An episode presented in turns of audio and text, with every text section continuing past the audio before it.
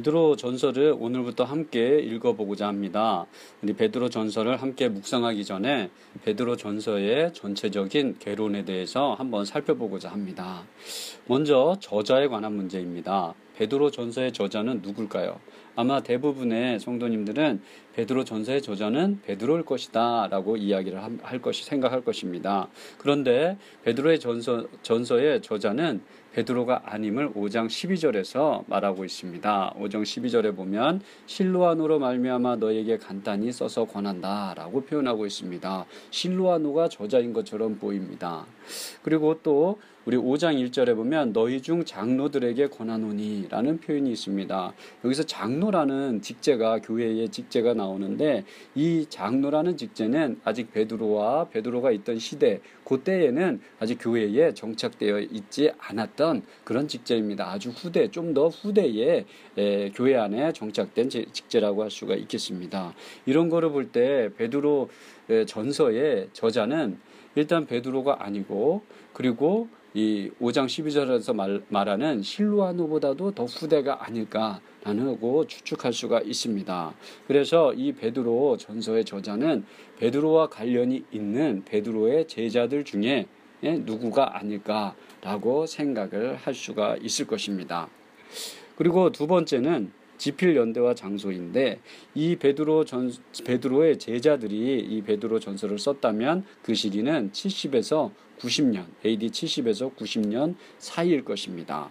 그리고 또 베드로 전서가 쓰여진 장소로서는 아주 로마설이 유력합니다. 이 바벨론에 있는 교회의 문안, 문안 인사를 전한다라는 표현이 있는데 이 바벨론에 있는 교회 곧 이 바벨론이 어디 있느냐라는 것이죠.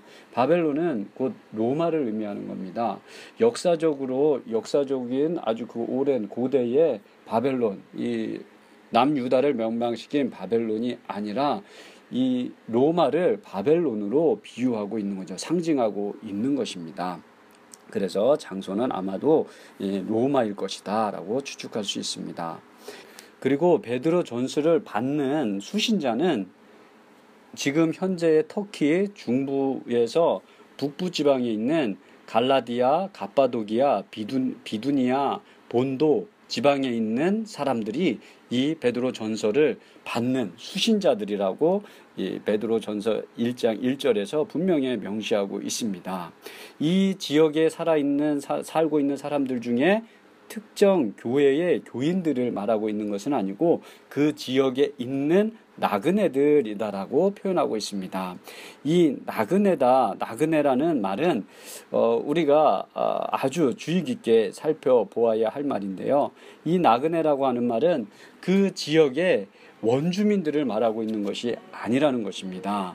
그 땅에 누군가에게 원주민들에게 얹혀 살아가고 있는 어떤 이방인들을 말하고 있는 거죠. 이 헬라어로 파레피데모이와 파로이코이라고 하는 것인데 이 말은 다른 사람의 집에 함께 사는 이방인들을 뜻하는 것입니다.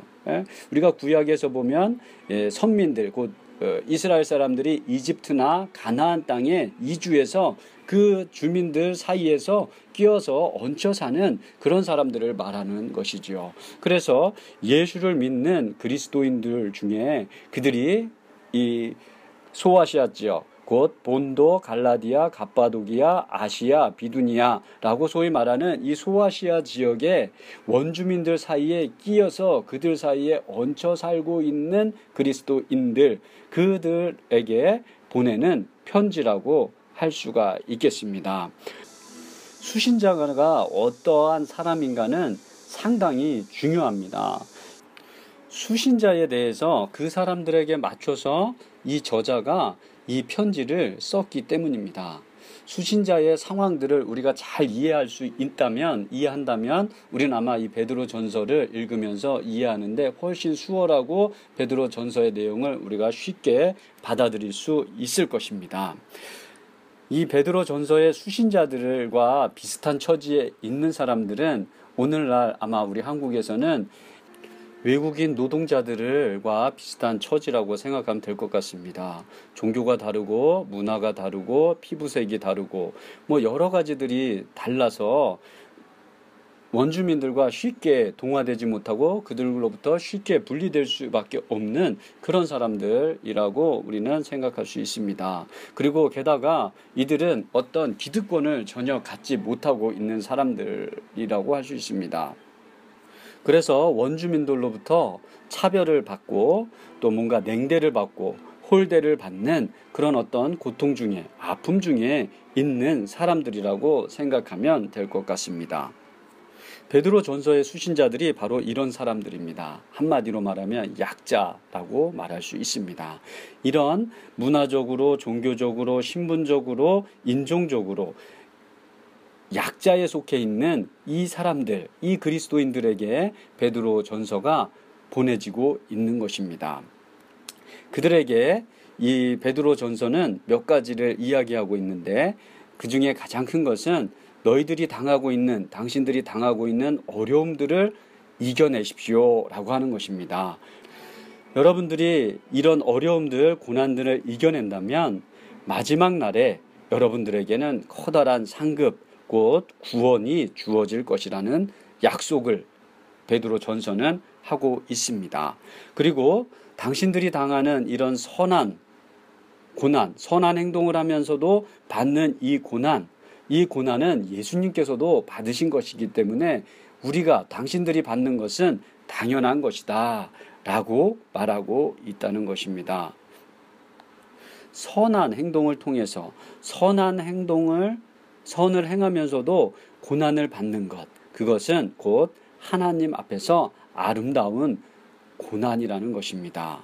그러면 결국 예수님께서 그 고난을 받고 부활하셨던 것처럼 당신들도 마지막 날에 부활할 거라는 산 소망을 가질 수 있다라고 꿈과 희망을 주고 있는 것입니다.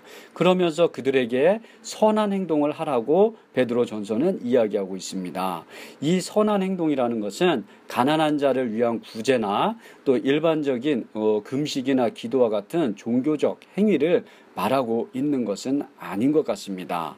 우리가 베드로 전서를 쭉 살펴보다 보면 권세자와의 관계, 사황과 주인의 관계, 아내와 남편의 관계, 그 관계 속에서 내가 무엇을 어떻게 행할 것인가에 대해서 이야기합니다. 곧 이 관계를 잘 유지해 나가는 것, 바르게 유지해 나가는 것, 그것이 선한 행동이라는 것입니다. 이런 바른 관계를 유지함을 통해서 복음을 전할 수 있다는 것이죠. 하나님을 아름 하나님을 그들에게 전하고 예수 그리스도의 복음을 전하고 결국 그들을 하나님의 자녀로 만들 수 있게 만드는 행동을 하는 것 그것이 바로 선한 행동이라고 베드로 전서는 말하고 있습니다.